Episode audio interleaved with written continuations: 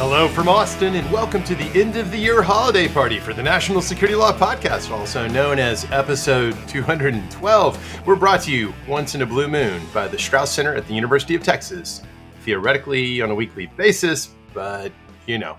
It's December 17th, 2021. I'm Bobby Chesney. I'm Steve Vladeck. I think it's been 39 days since our last episode. Yeah, the uh, the the periodicity is, I think, it's increasing. It's increasing. there's there's some entropy going on here. But, Um, it- but 212, 212. I, I, I, the area it gets me all, all, all warm and fuzzy about area That's right. codes. that's right. It's, that's a very a very appropriate area code for. I grew up, I grew up in 212. That's right. The two one two. That Steve's homecoming. It's a homecoming party as well as a holiday party. So, you know, the, apparently I, I had always thought, or at least I, I had thought I had always known that like when they first handed out area codes in like the 1950s or 60s or whatever, that they tried to sort of make it based on like how little distance your finger had to go on a rotary dial. So that like Mm. New York got 212 because that was actually a very short distance on a rotary Yeah. dial, right? Like um, LA was 213, Chicago was 312. And apparently that's it, it's not about the rotary dial, it's about the mechanical switches. Um, Interesting. but is it the same concept and efficiency? same rough concept that like that like the idea was like the lower the di- the lower number of the digits, the less work that the equipment had to do. So the uh, the variation in the uh, the code for any given community is a reflection of a snapshot in time, what somebody thought of the importance, relatively speaking, or at least the population.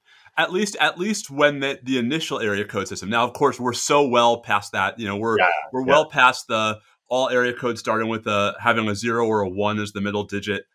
Um, we're well past you know we're into overlays. We're like you know they're now like 11 area codes just for new york. But but at least at the beginning you know it had a there was like the interstate highway system right there Right. was a method to the numbering madness Um, I wonder on on this uh, theme how how long until episode our Austin episode five one two. Uh, at our well, at our, at, our, at our recent pace, we, we will both be good and dead. Yes, it's true. Well, well, there's a chance we'll pick up the pace in the spring. I, just speaking for myself, I mean, I had a really heavy teaching load. The classes are now over. The grading is not over.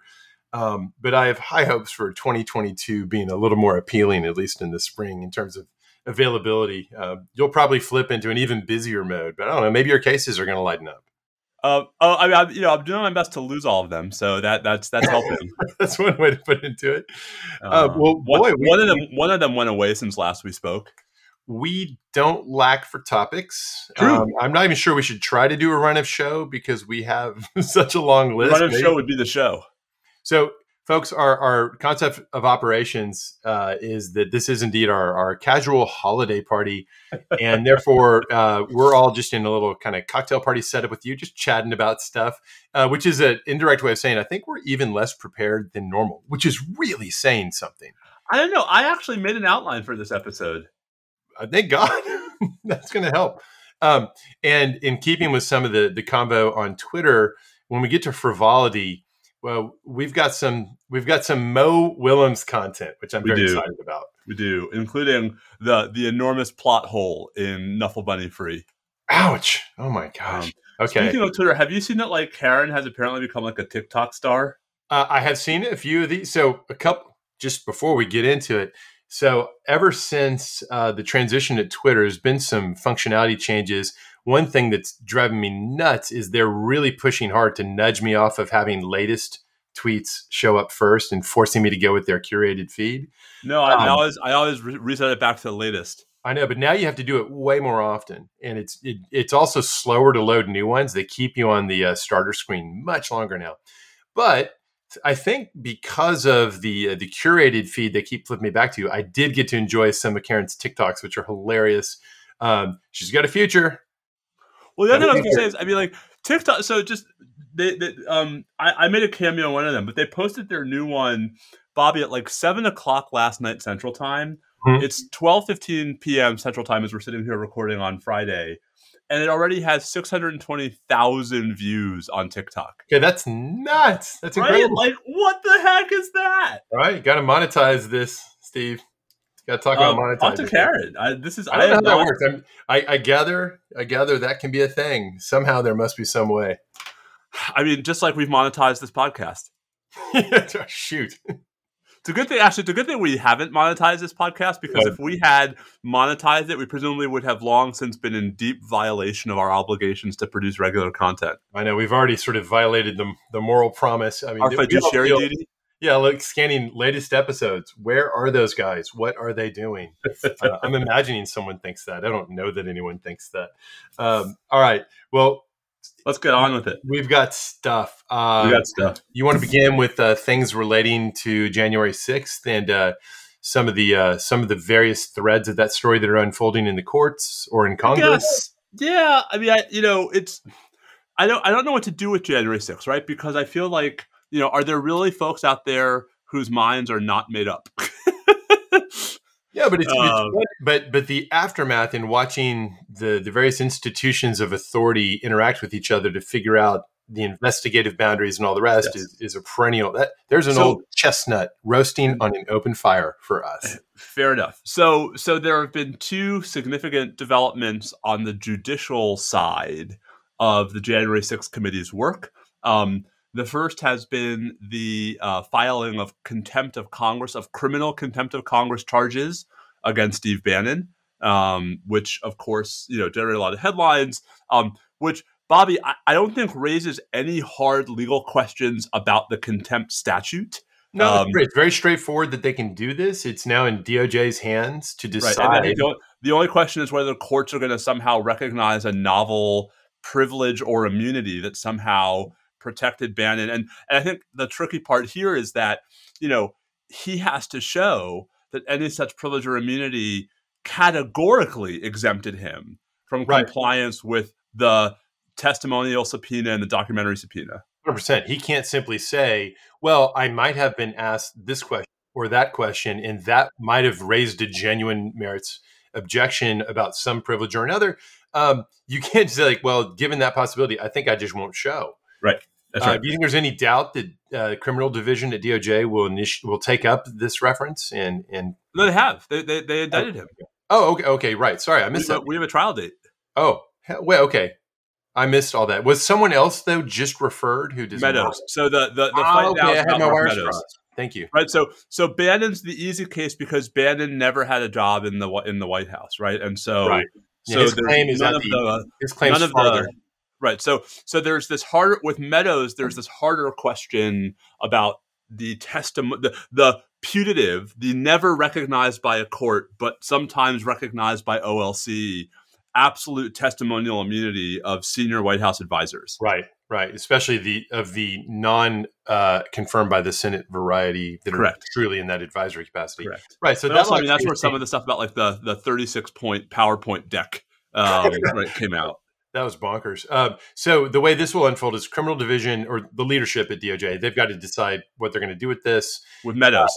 with Meadows. Go get an indictment from a grand jury, and then eventually, uh, uh, presumably, a motion to dismiss the indictment on grounds of absolute testimonial executive privilege, and, and then it'll start bubbling its way up through the courts. Timeline wise, uh, you know, so if you're Meadows, if you're any of these people, part of the game here is to run out the clock until Yep. possible different administration and or different grantor of additional pardons. Um, so, do you think there's any doubt that this could get through the motion to dismiss the indictment stage and whatever appeals follow from that from Meadows during this current presidential term? Oh, during this presidential term, I think there's no question it'll go. I think the trickier part is, you know, what happens if the case is still pending, Congress turns over, and the new Republican majority in Congress withdraws the reference? I don't think that matters. Like, I think once DOJ chooses to indict, Hmm. right, Yeah. the indictment cannot be defeated by a withdrawal of the reference. Like, I, I think, like, you know, the Congress is handing control of the case over to the Justice Department. Right. They, they can't, it's a little bit like saying, like, well, I've decided after the indictment as the victim of a, of a regular crime, I've decided not to press charges. Like, well, Right. the, the state's interest in has been fully engaged at this Yep. stage. So I, I think I I actually think both Meadows and Bannon will produce relevant decisions before there's any chance that they could possibly be mooted. I mean, I think I think that's that, that's where we are. Okay. Um, the the trickier case on that front is the other big January 6th judicial development, which is the ongoing fight between former President Trump and the January 6th committee over his over the sort of the request from the committee to hand over various um, of his internal documents. Um, mm-hmm. And just to remind folks what happened, so um, the National Archives and Record Administration agreed to comply with the request from the committee under the Presidential Records Act. President Biden formally determined that he was not going to assert executive privilege with respect to the surrendering of those materials. And so Trump is suing, trying to argue that even though the current president has chosen not to invoke executive privilege, as a former president, he's still entitled to invoke executive privilege to prevent the turning over of these materials. Has there ever been any decision of a court to recognize such a post hoc retro, uh, retroactive control over the office of the presidency's privilege positions. There's never been a Supreme Court decision. I mean, the, the only Supreme Court decision that's anywhere in the ballpark, of course, is Nixon versus administrator of the GSA um, from, I think, what, 77 or 78. Um, but, you know, that was a different context. That was a different issue.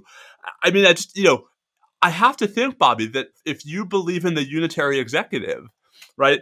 There's unitary only, means only one unitary president. And, and, we've talked about this in the context of presidential transitions, right? How even a president elect does not wield executive power, you know, on January 19th. Like there's still, a, you know, he's not the commander in chief. He doesn't have the nuclear codes. Like that's constitutionally relevant. No, um, I, think, I think you're you're you're both right and it's savvy to point out the unitariness, the unitary theory, the textualism and originalism that feeds into this conception of the singularity of the office does loom large here, and to and to make the arguments that the other side needs to make uh, necessarily will pull the opposition into arguing for consequentialist interpretations that you know have to do with well this creates bad incentives because of course as here you can have mm-hmm. presidents of different parties.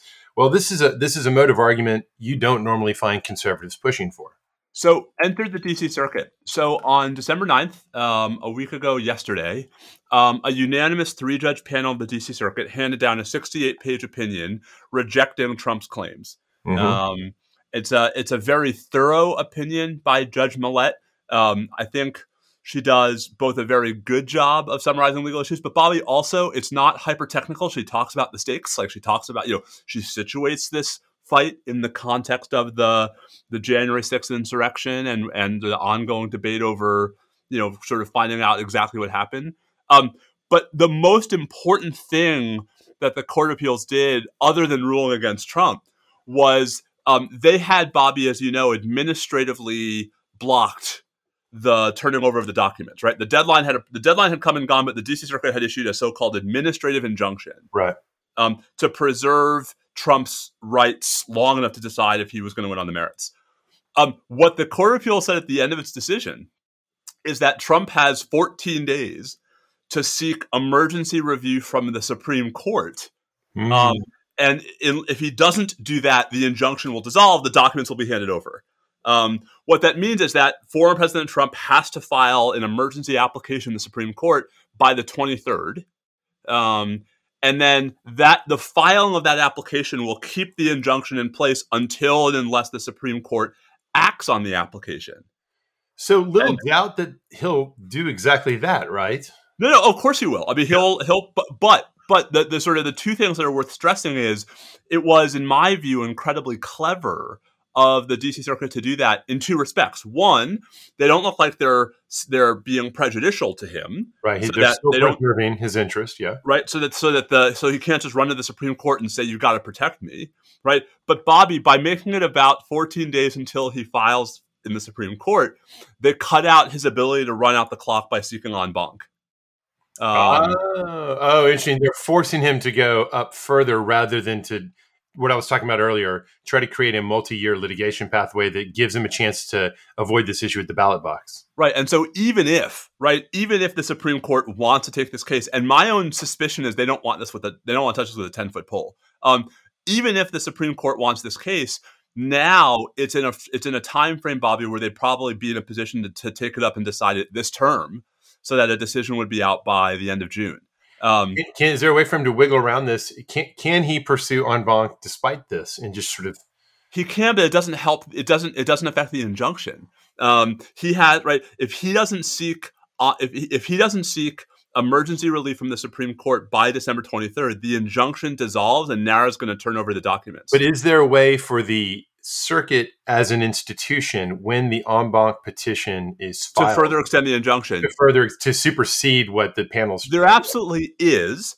It won't. Um, i mean this was a panel that the, this panel was although it wasn't a good panel for trump it was also i think a panel that was fairly well representative of what the majority of the full en banc dc circuit would say. And that's even more true on the procedural question. So, you know, I think there's no doubt that Trump will now file on the 23rd with the Supreme Court. I don't think the Supreme Court will act overnight. It won't be that kind of an emergency. Right. But I do think that as early as early January, Bobby, I, I think we're going to get a. I think the Supreme Court will reject his application. I mean, I think the I law think is pretty clear here. No, I agree. I think the he's this whole thing is an uphill battle. The the one part of it that made sense from his perspective, aside from the politics, is is the run out the clock strategy. And, and, and that's why I think what the DC yeah. Circuit has done is so clever, right? Because that's very interesting. Right. The the D, so a lot of folks reacted negatively in mid November when the DC Circuit issued an administrative injunction. They were like, "Oh, Trump's going to be able to succeed again." I actually think this was very very clever on the Court of Appeals part because by looking like they were, you know, being sensitive to the unique considerations of the case then, They've now they and by deciding on the case, Bobby, ten days after you know a three-hour oral argument. Yeah, right? yeah. Like they're they're clearly cognizant. You know, it's funny. It really stands out in contrast to most of the yes. calendar sensitive things that we talk about on the show. Which, for yes. those of y'all who've been longtime listeners, first, thank you. Second, um, I'm not sure why you do it, but we love you for it.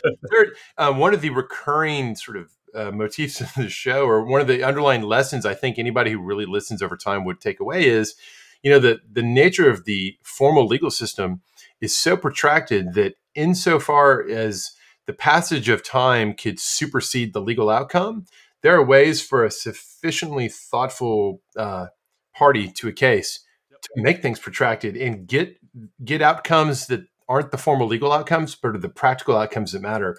And we see the courts very rarely, very rarely uh, responding and sort of, I don't know, uh, circumventing those types of strategies. This looks like it might be one of those rare moments where the court actually is cognizant of it and decides to act in a way that's perfectly legitimate and does prevent circumvention of, of in effect, their jurisdiction.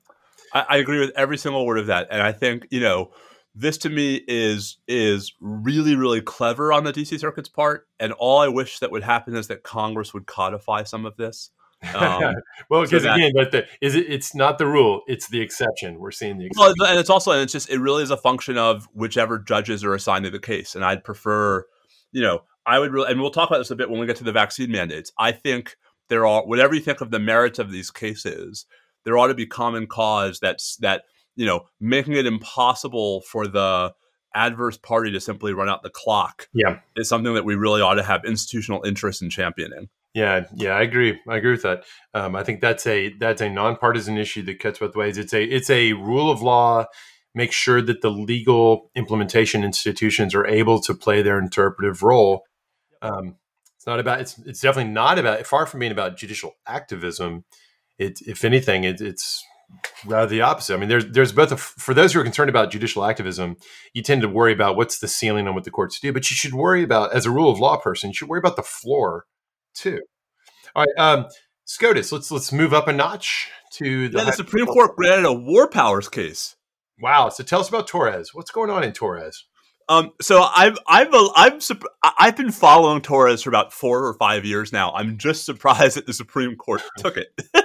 um, Steve, you're a long time listener, first time cert first time cert, cert granter. Um, so Torres is this really fascinating case. Um, it's you know it's it's been brought by a, a team of lawyers led by Andrew Tutt um, and Arlen Porter.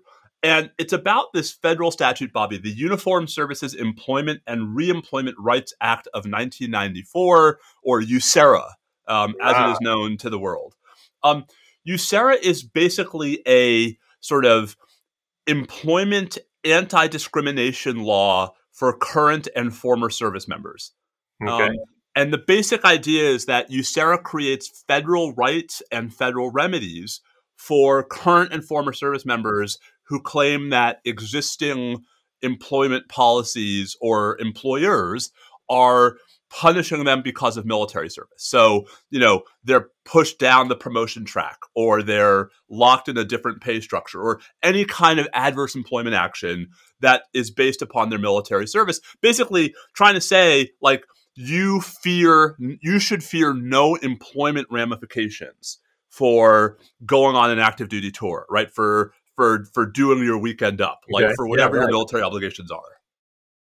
So that's USERRA. Um, and you know, in most contexts, USERRA is not complicated. But um, what if the employer at issue is a state? Um, so USERRA creates a, a private cause of action, Bobby, in state court only um, against whoever the employer is for damages. And this runs into something that you and I both teach in con law and that I teach in federal courts, which is state sovereign immunity. So, Okay. um, uh, the under the Supreme Court's current jurisprudence, which if we had four hours, I would walk carefully through why it's completely made up and indefensible. Um, but that's another time. um, under the Supreme Court's current jurisprudence, um, states have broad sovereign immunity from damages suits under federal law. Okay. Um, and that's that was most forcefully articulated in the 1990. Oh gosh, five decision, five six six. six, se- six, 1996 decision. Uh, Seminole Tribe of Florida versus Florida. Um, I'm dating. Is this 95, 96? Oh, you know, it's the end of the semester. when I can't remember what year Seminole Tribe was decided. Um, anyway, whatever the hell it was decided, it's 1996. Okay.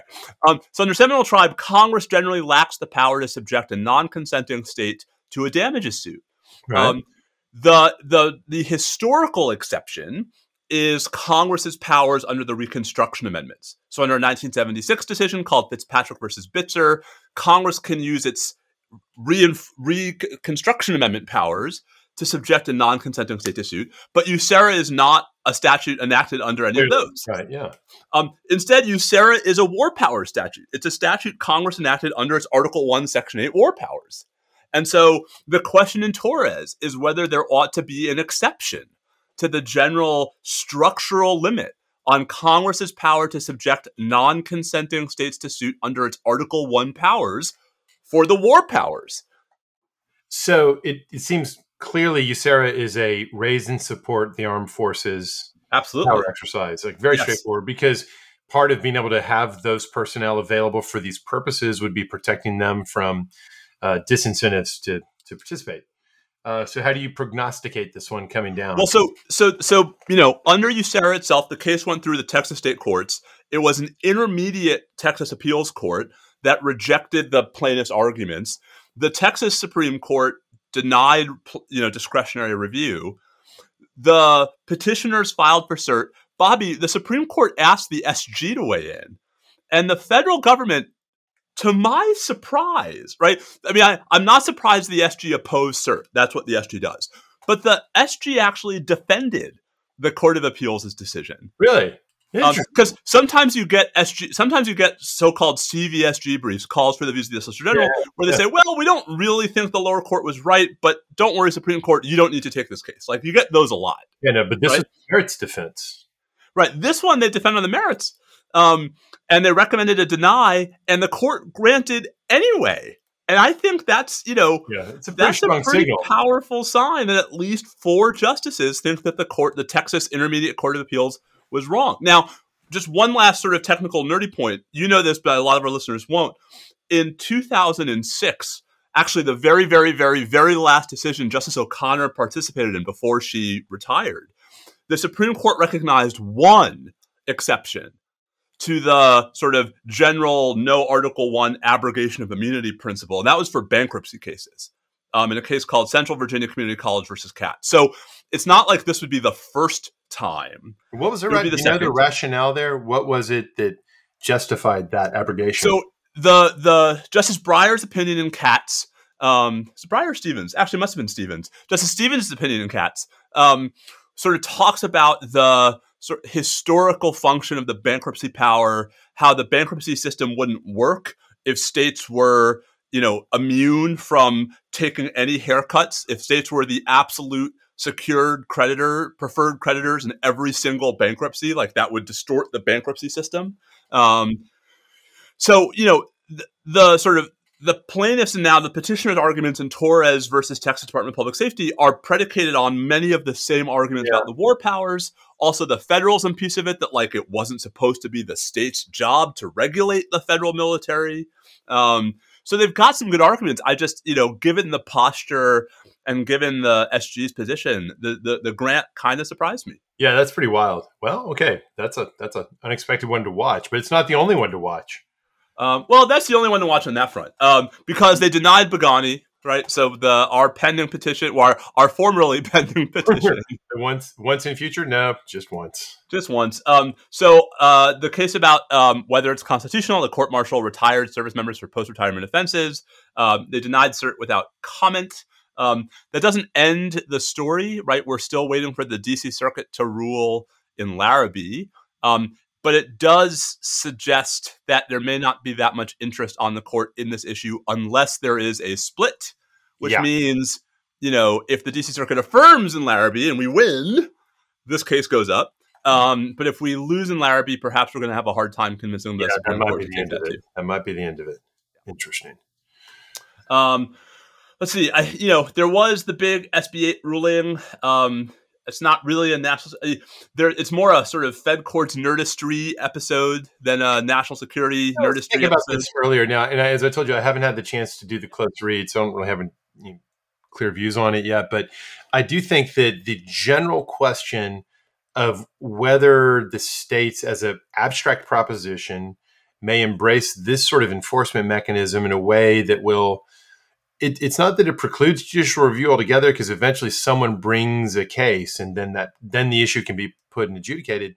Uh, we're talking here, of course, for those who don't follow the shorthand, SB8 is the the Texas uh, abortion related bill that includes this mechanism for private enforcement, what's sometimes called the bounty hunter uh, provision, where basically disinterested parties who get wind of something or think they've gotten wind of something can go after anybody who they think was in some way, fashion uh, involved in helping someone else or themselves getting involved in an abortion that contravenes the underlying sort of merits provisions of the statute. And of course, that mechanism can be turned on uh, any right or asserted right. It can be turned on speech. It can be turned on guns. It can be turned on you name and California is talking about, you know, Gavin Newsom's talking about introducing legislation in the California legislature to to apply this to guns. I'm not positive. I feel like I saw something about maybe Florida and DeSantis proposing something kind of similar on some other dimension. So look, if this if this mechanism becomes a standard feature of our law, wow, we're going to see a lot of disinterested parties uh, Im- imposing deterring, chilling costs on a whole spectrum of both right leaning and left leaning and everywhere leaning rights activity or asserted rights activity. And yeah, we'll see. That it, it sounds like a mess.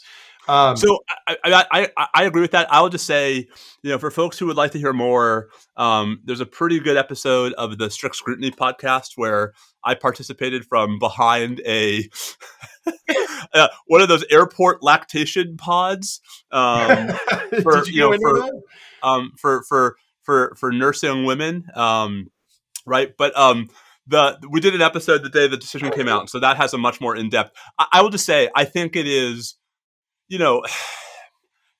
I mean, abortion is a third rail. Like, I'm no the obviously it gets everyone's dander up. I think the procedural side of the decision raises a lot of the concerns, Bobby, you just alluded to, whatever you think right. of the substance. Fill in the blank with any possible constitutional right claim. Decide what you think the most clearly established and important one is, and insert here.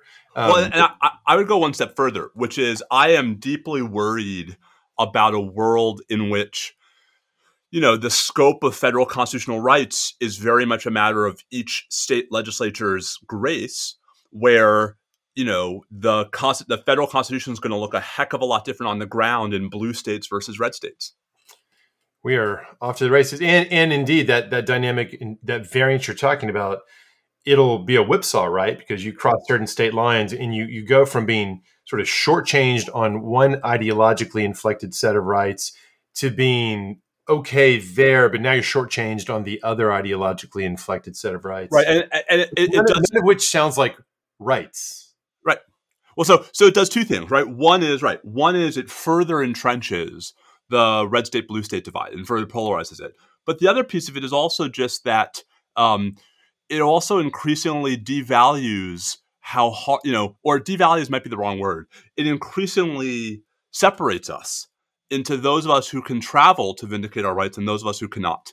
Well, it will also, I would imagine, at least depending on what comes of it over time, this might accelerate geographic uh, sorting for those who can yes. move. You might get people who will move, and uh, it's not hard to imagine a little bit of that on the ground that results in still further ideological sorting of the population. And, and so, I guess, and so I just just to close the to close the loop. So, I would have thought, given that you and I, who don't see eye to eye on all these things, both see this as a potential consequence, right? Oh, I sure. would have thought That's the descriptive and, prediction, right? Yeah. And Chief Justice Roberts, right, who's no fan of abortion rights, you know, spends his dissenting opinion talking about these consequences. And so I just, you know, I have a hard time, as anyone who's listened to the strict scrutiny episode or who's followed my Twitter would would know, I have a hard time, you know, with the sort of the majority um so being so blasé about this. Like I just I just that's I have frustrations, well, which is nothing new. Once exams are graded, I will look forward to reading it all in detail and seeing if I modulate my views. Um, the, start, uh, by the way, I'm, I'm, starting Fed courts. The first day of my spring 2022 federal courts class is is the ruling. Oh, that's going to be a, a, throw them in the deep end sort of experience, no doubt about uh-huh. it. Uh-huh. Um, so with the with the question, why do we have federal courts? Question mark. Uh, what are you going to do in your final then? I have a feeling the issues will come up. Come back to I, well, right. First of all, between January and May, stuff's going to happen. Um, second, I suspect that like you know that is a thread that we can sort of come back to as the semester goes on. Indeed. Um, all right. So the the vaunted Supreme Court Reform Commission has uh, produced its uh, sort of scholarly work mapping the options. Uh, so, is the right way to think of this at the top level domain, Steve, that uh, the Biden administration had a bit of an issue on its hands with the pressure that was out there? Classic Solutions form a blue ribbon panel to look into it. And then everyone just admire the nice work product and then turn it into shelfware, put it on the shelf and let it sit there. And that's the end of the matter? Yes. There you go. Did you see anything in it that you thought like, you know what? I'd never heard that angle before. That's interesting, at least. Or was it was it just a nice compendium of the familiar set of options and pros and cons for those options? It was a nice. It was a nice, if in some places very one sided summary of of a bunch of debates.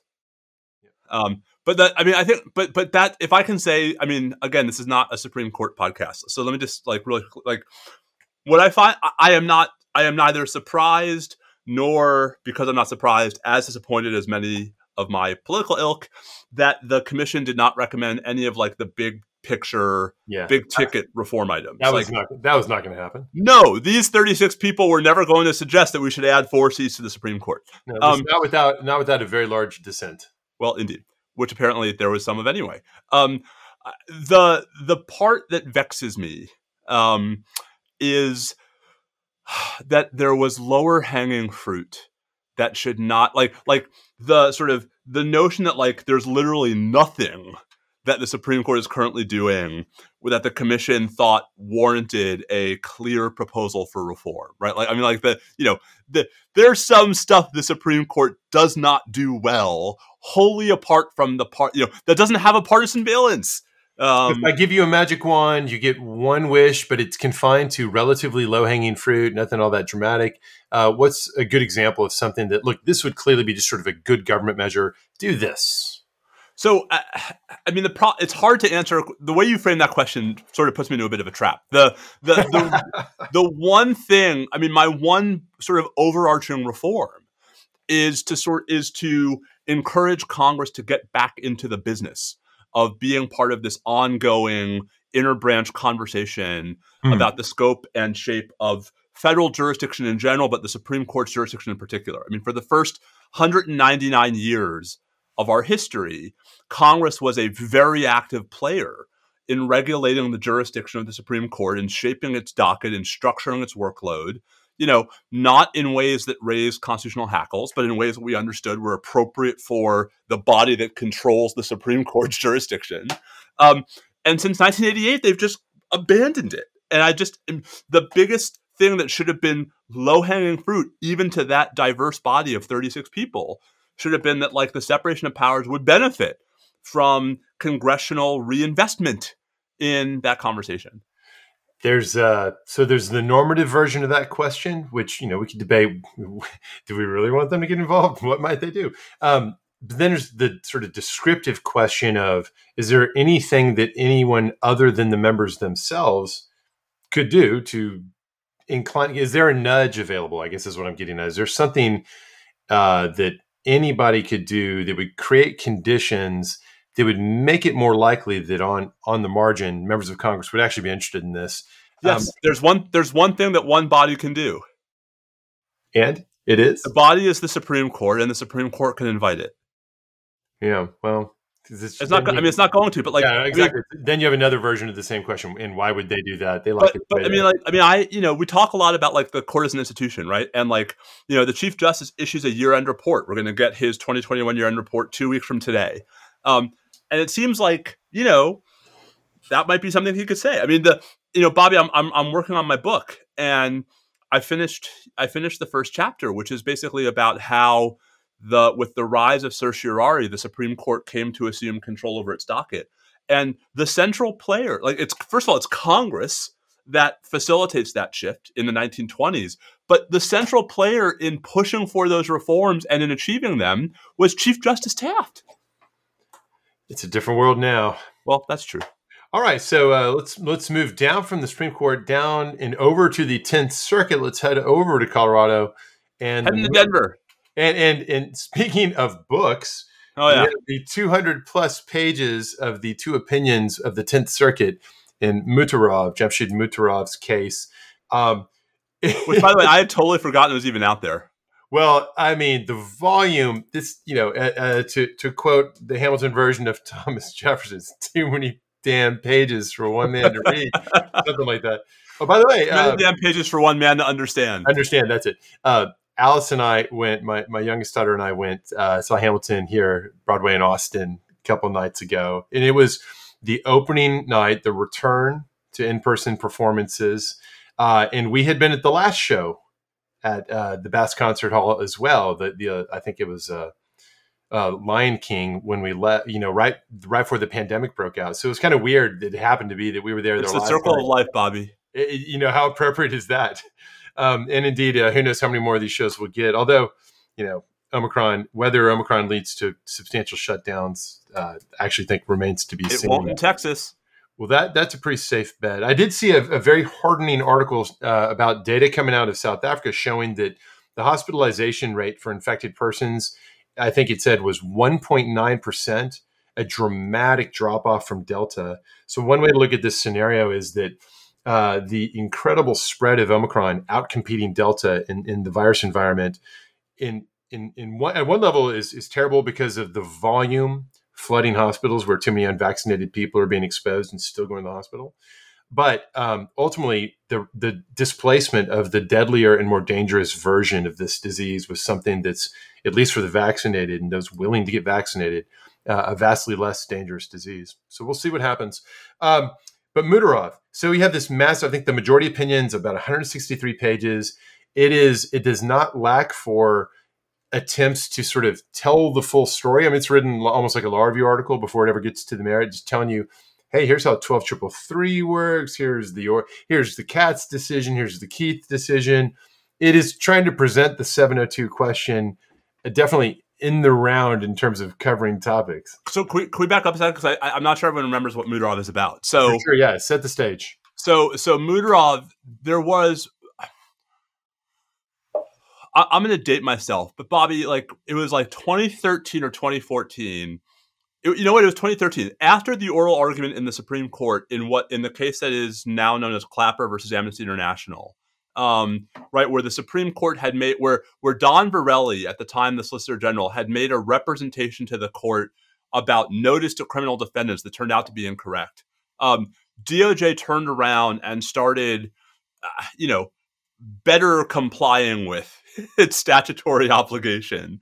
So let me um, unpack that one so people know the, the reference here. So the idea is, um, if you're a criminal defendant, yeah, so you're being prosecuted, and right. you have a right to be notified. How what's the right way to state this, Steve? Is it so, right to be notified when when FISA derived evidence is in, is when the government intends to introduce evidence against you that was derived from surveillance conducted pursuant to FISA the government has at least a statutory obligation, and I have argued a constitutional obligation to disclose to the defendant the existence of at, not not the not the substance of the evidence, but the existence of such evidence, so that the defendant can pursue what's called a Franks hearing under 50 USC section 1806F, basically so that the defendant has the opportunity to move to suppress that information on the ground that it was obtained either in violation of FISA or that the relevant provisions of FISA authorizing the surveillance were themselves unconstitutional. Exactly. And so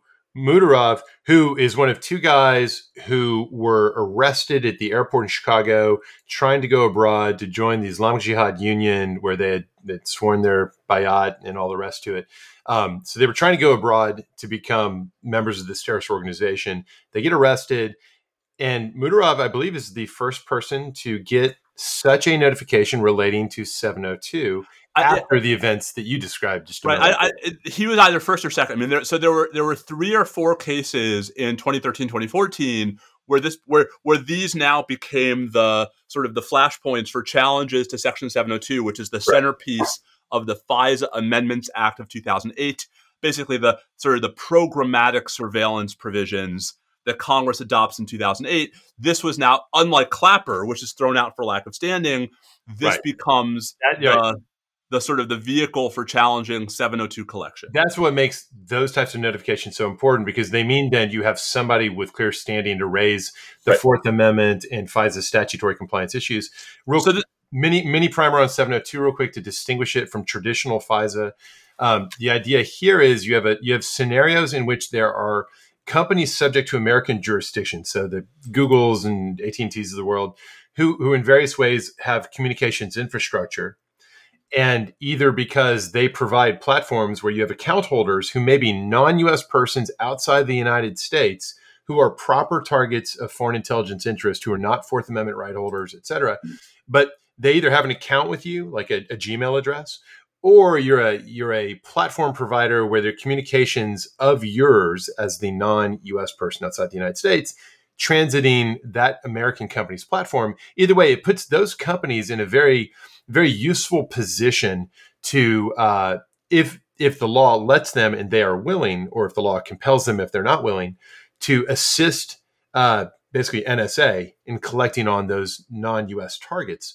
And so uh, this all goes back to some of the non statutorily authorized activity that took place after 9 11, 702 is more or less best understood as the, the codification of a version of that sort of activity that not only allows the government to get com- get cooperation from these American companies, but compels those companies to cooperate when the government shows up with their uh, approval they get from the Foreign Intelligence Surveillance Court once a year, based on a showing to the FISC that the procedures that the government's going to use when acting under 702 and compelling these companies to cooperate reason do a reasonably good enough job of ensuring that the targets really will be non-US persons located outside the United States as to whom there is foreign intelligence interest.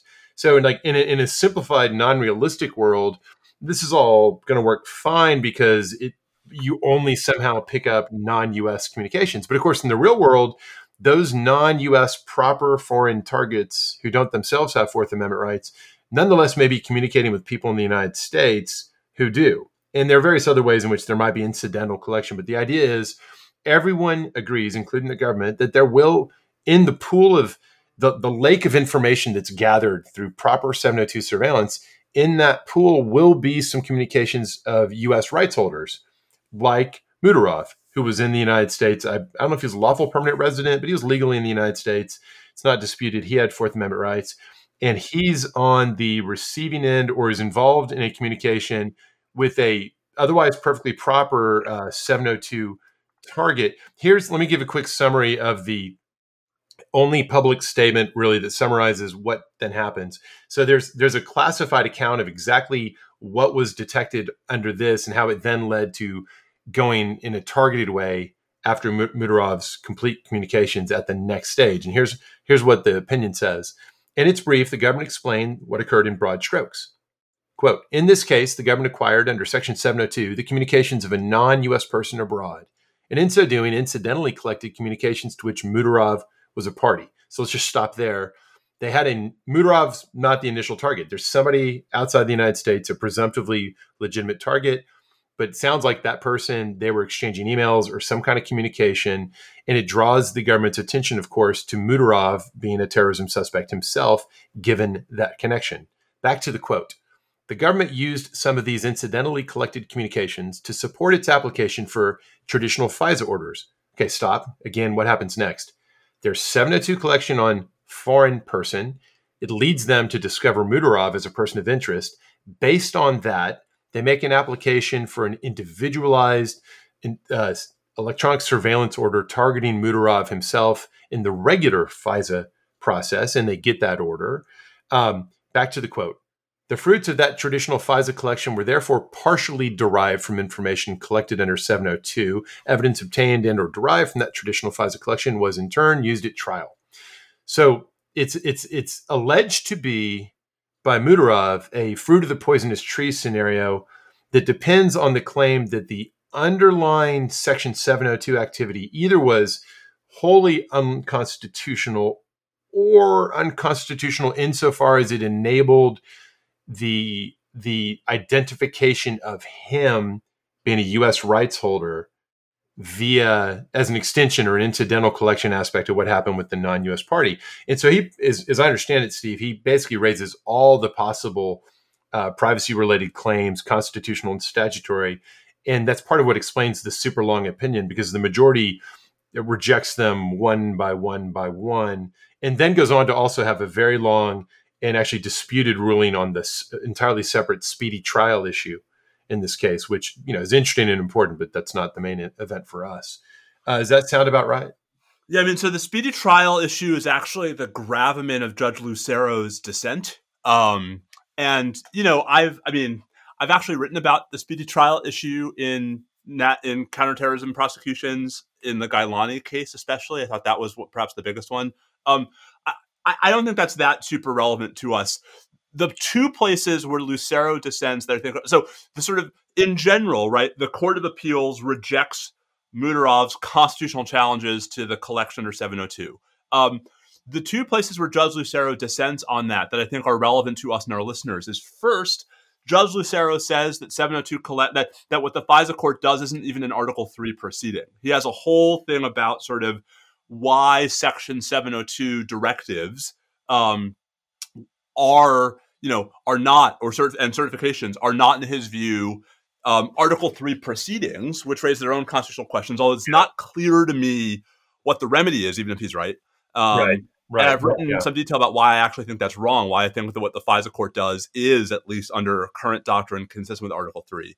Um, his other point, which I actually think is very serious, um, is he does not disagree with the majority that incidental collection of U.S. person information under Section 702 um, is reasonable in this context and doesn't violate the Fourth Amendment. His concern is about querying. Yep. Um, and as on my understanding, and Bobby, correct me if I'm wrong, but on my understanding, the majority doesn't really hold anything about querying other than that they don't think it, they're not sure it happened in this case. this is where the the partially classified, the, yep. the, substantial details are not in the public record. So I don't know what to make of this. It's not clear. So uh, let me draw a, a distinction between two scenarios, and it's not clear which of these this was. Um, it could be the case that the let's assume NSA analyst or let's call him John Doe. John Doe's in uh, Uzbekistan, and he's a proper target, and everyone agrees with that. He's been named. His selector's being used for 702 collection, and there's an analyst whose job is to read the results of that. And one of the things he sees is, aha, we've got this person Muhtorov who seems clearly to be sort of uh, in some way cooperating or connected to him. And then you you learn about Muhtorov without anyone sort of uh, fishing, not knowing what they were looking for. They're actually it's very targeted. They're they're focused on the proper target, and they naturally see one of the things that you're there looking for, which is, are, do you have a Confederate in the United States? Uh, that's scenario one, and I think that's what everyone thinks of the propriety of that. That's that's much less controversial than scenario two. Scenario two would be a situation where there's there's no such discovery of Muhtorov in the first instance by the analysts who are looking at the proper 702 targets. What there might be instead is maybe the FBI comes along after the fact and does querying of a more fishing variety, whether they've got a lead for him or whatever the search terms might be. And then it gets really interesting, both because we have intervening statutory developments which were not on the books when these facts unfolded, but they're on the books now that specify exactly uh, Congress's view of when it's okay for FBI to proceed and what kind of showing they've got to make, et cetera. Uh, but it, but it's more sensitive because you're not in the midst of doing the job you're supposed to be doing and incidentally and unavoidably seeing this really important lead. It's it's the going searching that makes it feel a little bit more like a fresh Fourth Amendment event has occurred. Although to say that does require you to accept that somehow it's okay to collect it in the first instance, and then it then there's a there's a second bite at the apple, if you will, from a Fourth Amendment perspective. There are a lot of people who feel like that's exactly how you should treat querying when it's fishing, uh, especially with U.S. persons. Anyways, we can't tell. I don't think we can tell from this which of those scenarios it is. So it's very hard to know and it, and it actually looks like the majority and the dissent disagree in their characterization of what the underlying facts are. There's some a little bit of murky back and forth involving a footnote. So I don't really know what to make of this. Yeah, I I don't either. I mean, the upshot is that I think it's possible. So Lucero says he would prefer that they remanded so that you know to sort of develop a clearer record on this point. And I understand that point. I wonder if just the the existence of this dispute, Bobby, means that the te- the majority decision can't be cited for the as establishing the proposition that querying is permissible. Yeah, I mean it probably will be cited that way, but I think that there's enough murkiness here to where if somebody knows what they're doing, they can point out actually we don't we don't know that we don't if there was querying, we don't know what the circumstances were. There's a variety of scenarios with querying. Secondly, we don't know if it was querying, it might have been what I will call um, immediate discovery by the first line analyst who's not coming along after the fact fishing, but is, is sitting there examining the communications of the target and, and seeing direct evidence of a counterparty who needs to be investigated. Yep. All right. Um, um, do, do you see this? I mean, I, I, am I'm, I'm sure Muhtorov will petition for yeah, further review. I think it's too mighty for the court to take it. Yeah, I mean, I, if I'm the clerk, I see 220 pages and I just Next. Yeah. well, yeah, I know. I think there's a bunch of reasons why we're not going to see this one go all the way. No, I think that'll be it. Um, well, okay, so we're running a little tight on time. Um, anything you want to make sure we talk about before we get to our frivolity? So we had a, just a two. I mean, three quick things folks had asked us to talk about, and two of which I can hit very quickly, and one of which we might save for our next episode because I think there's more to say. Save um, for 2024. Okay, got it. Seriously. Um, so first, um, the House passed the Protecting Our Democracy Act, um, which I think is a relevant thing. Um, there are a bunch of structural and institutional reforms in that bill, in that legislation, that would improve, I think, transparency in the executive branch, that would improve interbranch relationships between Congress and the courts. Um, Bobby, as you know, you know Jack Goldsmith and Bob Bauer have been working together to really try to push for this legislation. Um, when Jack and Bob are on the same page about this kind of stuff, that ought to tell everybody something. Um, and, and, yet, it yeah, and yet the Senate, I think, probably unlikely to uh, yes. take it up. Don't you think? Yes. Yeah. Um, and so then the the sort of the but but I think it's you know it's a good sign that the House passed it. It is a bad sign that it's dead on arrival in the Senate. I um, it is, and, and just really quickly, just to make the point, it passed the House on a just about straight party line vote, which I think is an interesting reflection that even with a Democratic president, Democrats in the House were willing to pass a bill reining in the powers of the president, and Republicans weren't. Um, interesting reflection of the times we were in.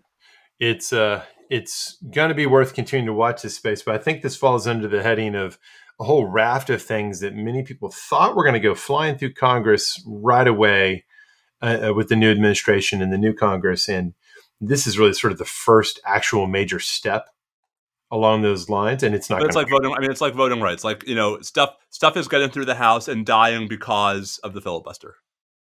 Um, yeah, so, I guess I guess I don't I don't know the details enough of where some of some of the uh, margin voters in the for the Democrats are, whether any of them might defect on this anyways. If it was a straight majority, do you know? I actually think there are a couple Republicans. Like I, I, I think Romney and one or two other Republicans would probably vote in favor of this yeah. bill. Yeah. And so, so I'm not sure you need all 50 Democrats I- except to blow up the filibuster, right? So we're back where we started. Um, um, you know, just will note real quick: the National Defense Authorization Act for yes. 2022 did finally. The train always leaves the station. It left the station again. I have I've only done a few. Uh, obviously, there's many incredibly important things in it, but we usually scour it looking for sort of these sort of in the weeds tweaks to oversight law and to authorities. Um, I on my first pass didn't see anything that struck me as of a piece with the level of major changes to, for example, sensitive cyber operations or sensitive military operations, uh, traditional military activities type things that have often been my interest in the past. I'm going to read it again much more carefully. I, I usually wait until I see what goes so, on. I mean, I mean, I've been following it, Bobby, and my sense is that like the train has been stripped down to just the bare necessities in order for it to leave the station on time. So, you know, there was a much more aggressive series of military justice reforms that got watered down a fair amount on the way through the station. Um, the there were a couple of sort of status quo altering Guantanamo provisions that are no longer in the bill. The bill's yeah, very much. I assume it's just cookie cutter copy and paste from past. There's one new. There's. I, I think I saw that there's one new provision. Um, I want to get this right. It's not. I mean, it's not going to raise any hackles. There's one new provision. I think it's section 1036 that orders a report on medical care provided to detainees at Guantanamo. I mean, that's you know, no one's going to lose any sleep over that. Yeah. Um, but I think it's sections 1032 through 1035 continue the existing transfer restrictions basically as they were. Um, so, I mean, I think the story of the NDAA is that part of why the train's leaving the station is because all the interesting stuff got taken out, including Bobby, the repeals of the two Iraq AUMFs that had passed the House. Ah, so, yeah, yeah, you know, that's definitely uh, that's so this could have been a much newsier thing for us. Yes. Of course, again, that's this is our very specific national security legal frameworks review. There's endless important things in here yes. uh, that are of a more garden variety, you might say. Um, so, really quickly, we had also gotten a request to talk about the state of litigation over vaccine mandates. Um, oh, I'm yeah. really, I saw, really. I saw Judge Easterbrook's uh, very uh, commendably short decision uh, did you see that that Seventh Circuit decision about about Indiana, Indiana University? Yeah, yeah. Oh, that was a while ago. It, oh, was that a while ago? Yes. Oh, hmm. Um, just, things have happened since then. Um, that, had, so, that had just popped up in my feed the other day. See, this is what happens when Twitter forces me off my assumption that I'm Unless looking at the latest. There, I mean, there might be another Easterbrook vaccine decision, but if it's Indiana University, that was that was yeah. that's, that's old news. Mm, um, darn you, Twitter. So, so there have been a bunch of litigation developments with different vaccine mandates, and I'm going to walk through them very quickly. Um, the one that perhaps has the most national attention, Bobby, is the OSHA one. Um, just I, I, can't resist because Karen would beat me up if I didn't point this out. The OSHA vaccine mandate is not actually a vaccine mandate. um, it is a vaccine or test mandate. Um, there's nothing in the OSHA rule that requires employers to require their employees to get vaccinated. It just requires non vaccinated employees to regularly get tested. Um, but that's a separate matter. Anyway, um, that whole mess and the dozens of challenges to the OSHA vaccine man, vaccine or test rule um, went through what's called the multi circuit lottery, um, the brainchild of our colleague Tom McGarity, um, and ended up in the Sixth Circuit. Um, the Sixth Circuit um, I think it was yesterday or two days ago, denied the request to hear that case initially en banc by an eight to eight vote. So emotions are up. Um, so it's going to a three judge panel. Um, it's possible that three judge panel will lift the stay that the Fifth Circuit had in my view, prematurely uh, imposed on the rule. Um, so that's probably going to the Supreme Court eventually. Um, the CMS mandate for federal workers and for federal healthcare workers um, is already at the Supreme Court. There have been a pair, I think, a, either a pair or three different district court injunctions against the CMS mandate. The Biden administration is in the Supreme Court seeking stays of at least two of them.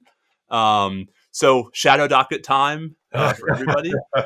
um, the Supreme Court also just earlier this week refused to block New York State's vaccine mandate for healthcare workers over a pretty feisty dissent from Justice Gorsuch that was joined by Justice, I want to say Alito. Uh, Thomas also dissented but didn't join the opinion.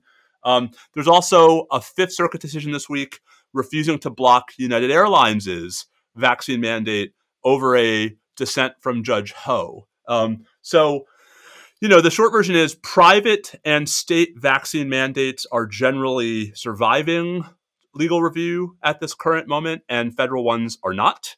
Um, but this is all very much in flux. Yeah, watch this space. We'll continue yes. to be uh, commenting on this. And then we also, I mean, it, we're already over an hour, and I, I don't want to go through this next one quickly. We do need to talk about the Baghuz airstrike and the continuing fallout and the sort of the various things it says about U.S. strikes overseas. But I feel like we need we need to do yeah, that. It deserves more than just sort of a drive-by treatment. So Lord knows when we're back into this uh, in 2022, uh, but we will try to cover that in the future. Um, so we're going to pivot now to some closing frivolity. Now on on Twitter, we we started talking about the uh, the various wonderful works of the amazing uh, children's book author Mo Willems, and uh, we thought we'd talk about that. So if you're not in that field. Wait, so before we do, do you have any holiday book recommendations for oh, our before, listeners? Before? You mean before we scare off the uh, non-parent listeners? Yes. Um, holiday book recommendations.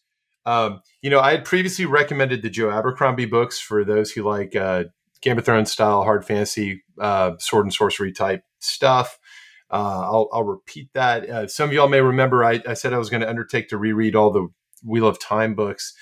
I'm remind I'm like halfway through that, and I'm so reminded of how desperately the whole thing needed to be so severely edited and, and ought to have been rewritten. I wish somebody would undertake some kind of, you know, generous director's cut uh, or opposite of director's cut, I guess, to trim that thing down. Uh, I have watched the first few episodes of, of Amazon's treatment of it. Did not like the first episode. It felt cheap and uninteresting. But by the time I got to the fourth episode, I thought they'd really hit their stride. I can't wait to see how it goes from there. Um, I know that the, as I mentioned last time, last month, the, the last volume of the of the James S. A. Corey series that's more popular to some as the TV series The Expanse. The concluding novel is out. I can't and, and season six is out. Is, is starting to drop too. I can't wait to read the book. Um, I can't wait to watch season six. There you go. What have, what have you got to recommend? So I have two. I, I because we haven't recorded in a while. I can't remember if I mentioned either of these books before. But the two books I've in. I mean, I mean, I'm in the middle of reading three, but I don't think that many people are going to be interested in Linda Greenhouse's really good book about the last year on the Supreme Court who aren't already Supreme Court nerds. Um, the the two books I've been reading that are sort of perhaps of interest to a more general audience. Um, the first is Andrew Roberts's The Last King of America. Have you seen this? Uh, this is the George III book. This is the rehabilitating George III book. This is the oh, uncanceling George III book. This is the George III is not the crazy, horrible person you think he is just from Hamilton. I know him. That can't be. is there well, a, about is, Adams? There, he's singing about Adams there. I know, but it was him singing, and that's where we got. And that's so on Adams. I haven't. I, I mean, Adams it's, it's rehab series, of course. Well, so Lindsay Chervinsky. I think uh, the news just came out yesterday that the super cool um, historian of that period in American political history, Lindsay Chervinsky. Um, her next book is going to be about the Adams administration. Um, the Adams administration. Welcome, everybody. W- welcome, folks, to the Adams administration. Well, you know, it's been a while since uh, the double Adams moment of first McCullough's book, and then the the wonderful Paul Giamatti treatment um, in the series. Was it wonderful? I love. You didn't enjoy that? So I thought. I mean, Paul Giamatti was amazing. I yeah. hate the miniseries. So I have problems with the miniseries. I had some real problems with the miniseries. I love um, it. The the so let, let me just let me, we haven't pr- planned this at all. Let me ask you, what is the single most important thing John Adams did while he was president? Oh, well, I don't think there's any one thing, but so appointing John Marshall was a big deal. Okay, so That- the was, first that your, thing, was that your? the first thing you mentioned, I mean, I, I, I would actually say that's the second most Well, important yeah, thing. I, I wasn't going in order. There were there were things Yeah, but- involving war with France that were important. Well, so I, I was actually going to say the most important thing he did was peacefully surrender power to Jefferson. Um, right. Yeah, yeah. But you know, John Mart, any list of John Adams' best accomplishments, right, during his administration would have to include putting John Marshall accidentally on the Supreme Court. Um, John Marshall's appointment to the Supreme Court is not referenced in the miniseries. John Marshall is a character in one of the episodes, but only in his capacity as Secretary of State. of State. Yeah, yeah. Did I can't remember? It's been a long time since I've seen it. Did they do X Y Z affair? Is that uh, yes, X- the XYZ affair is definitely that. That's part of uh, the the Adams Jefferson break. Um, so, um, so the last king of America is Andrew Roberts, also of Churchill and Napoleon biography fame. Yeah, yeah. Um, and it is, I mean, it is a really, it's dense, and if you don't like reading about British history, it's probably going to, you know, not be the most exciting book you've read. It is a fascinating um, reconsideration of George III's legacy, and and I've learned a lot from it. Well, so uh, okay, that's good. You had a second book you were going to mention. Yes. So the second book, which is less historical um, and more currentist, is Empire of Pain um, about the Sacklers by my law school classmate Patrick Radden Keefe, um, who is a beautiful writer um, and a fantastic investigative journalist, and just uh, oh, and a wonderful human being. Um, so you know, I, Karen and I had watched the series on Hulu, Dopesick, um, and which is really hard to watch but beautifully made. Michael Keaton is amazing in it. Um, and the, the Empire Pain is sort of the more comprehensive, like you know, book version of All right. How the of the Sacklers' role in the opioid crisis. The Sack, by the way, a role that is back in the news today Right. because the, uh, rule, the settlement got uh, thrown out. yeah, Judge McMahon yesterday um, on appeal um, threw out the bankruptcy court's effort to largely uh, allow the Sacklers to get off the hook. So Woo-wee. interesting All right. times. All right, but Mo Willems, We, prom- we promised some Mo Willems content. So, okay, the first question, Steve. Uh, Aggle, Claggle, Flabble. do, you, do you prefer? Okay, first of all, do you, are you a Nuffle Bunny or a Knuffle Bunny person? I'm a Nuffle Bunny person. Yeah, I'm I'm with Knuffle Bunny Sony on this. Yeah, I'm with you. What about are you a Nuffle Bunny or a Gerald and Piggie person? Ooh, Elephant and Piggie. Yeah, um, yeah. Gerald is the elephant. Um, so there's more diversity to the Elephant and Piggie series. Nuffle Bunny, there are just three. Um, do you know that in Nuffle Bunny Free, when Trixie's reading on the plane, do you know what book she's reading? Oh, I'm sure she's got a. Is it Pigeon It's or is Elephant, it, or is it Piggy. Piggy? All right. Um, Uh, okay, Pigeon, Pigeon makes a Pigeon makes a couple cameos in Nuffle Bunny Two. Uh, Pigeon versus Elephant and Bunny. Pigeon, Oh, really? yes, Oh, hmm. because Sydney is the pigeon. Like the pigeon, you know, Oh. the, the the pigeon doesn't? The pigeon takes a bath, right? Like that's Sydney. yeah, yeah. Okay, next question. Are there too many Elephant and Piggie books? Yes. Next question. Is it nonetheless worth it for the emotional payoff when you get to the end of the series? Yes. Uh, okay. Most important question of all. Nuffle Bunny, Nuffle Bunny 2, or Nuffle Bunny Free? I mean, they're such different books. Um, so Nuffle Bunny Free is like twice as long as Nuffle Bunny Two, which is like itself twenty five percent longer than Nuffle Bunny. Um, I think Nuffle Bunny Free is the most interesting, but it has such a glaring plot hole. Okay, what is it? Lay it on me. How the hell is Trix? How did Knuffle Bunny stay in the seat back pocket? First of all, how is Trixie flying home on the same plane she flew to the Netherlands on? Second, how is she in the exact same seat? And third, even if both those things are true, how did Knuffle Bunny stay in the seat back pocket while the plane goes to China and back? Okay, here are the answers. Uh, every time I fly, I somehow magically am always in like whatever the last row is, crappiest seat, back Well, that's because you. That's because No, you. That's because like you don't work check. here. Work with me. So I always end up in the same terrible seat. So I'm not that surprised. B, uh, you know, just as the same pilots and uh, and uh, and attendants are working the same routes, presumably so too here with the plane. And then third, pre-COVID, so they weren't bothering to clean the plane much. And uh, you know, who wants to stick their hand down into that that sleeve in the seat in front of them? So only a child, right? So she's the first child to be back in that seat. It's not been that long. there's your bunny. What are Done. the what are the odds? Oh, I, never tell me the odds. They're astronomical. Insert C3PO voice here. I, I, I agree. Uh, So the odds of surviving a direct assault on a star destroyer. So every every uh, parent who's in the read the kids books to their kids when you're it's it's been a tough day, it's the end of the day, and you're you're you're simultaneously enjoying the the, the incredible experience of reading to your kid, but also having trouble keeping your eyes open. Um, appreciates it. There's a real variety, sometimes from the art, sometimes from the story. The things that have enough depth or interesting hook to them to kind of keep you as the adult more engaged. Um, all these books are really great on that dimension relative to competitors for the most part. But I think as between the three, I think uh, Nuffle Bunny Free has has the most interesting for the adults. I mean, just like watching the looks on the different adults' Yes. faces Yes, as like on the plane when it's like, oh, thank God. and, and Um, just like or when they like when they're trying to do the substitute uh, Robo Bunny, and But also, there's right, a lot the, of depth. The art has the- really the- got a lot the of depth. funny one, the funny one, whatever it's called. yeah, Um, yeah, exactly. The funny one doll extreme, um, but also the letter at the end of Knuffle Bunny Free, the letter from No. from Mo to Trixie. Oof, that's a that's a tough one. That's a tough one to read. It's such a tearjerker and so wonderful. Um, yeah, So listen, Mo Willems, I harbor no illusion that you listen to this podcast, but if you do, thank you. yeah. Thank you. We love you. We're grateful. do. and and and more importantly, our five daughters collectively all love you. Boom. So true. And that's a great note to end on. All right. Well, listen, everyone who's listening at home, thank you for staying with us through our uh, periodicity problems. Um, thank you for making it through 2021. Um, I guess it is our goal to have more regular content in 2022, but Let's like do it. everything, oh, some quick New Year's resolutions for the podcast. One to be better than a monthly show, certainly better than a quarterly one. Um, we got to get new swag out there. Maybe that'll Yes. motivate us.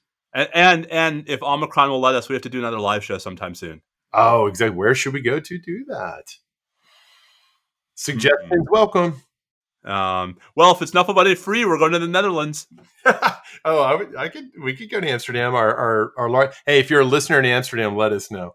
Um, and with that, anywhere, anywhere in the Netherlands. Why why are you hating on the Hague? I, I No, dare no, no. say yeah, I dare say enough. the odds are higher that we have listeners in the Hague than that we have listeners in Amsterdam. hating on maybe a little uh, little more than is fair, but uh, I'm going for- is a is a Scheveningen is a lovely little beach area. Nice. Okay, I we just got. can't pronounce it at all. We'll do the grand tour then.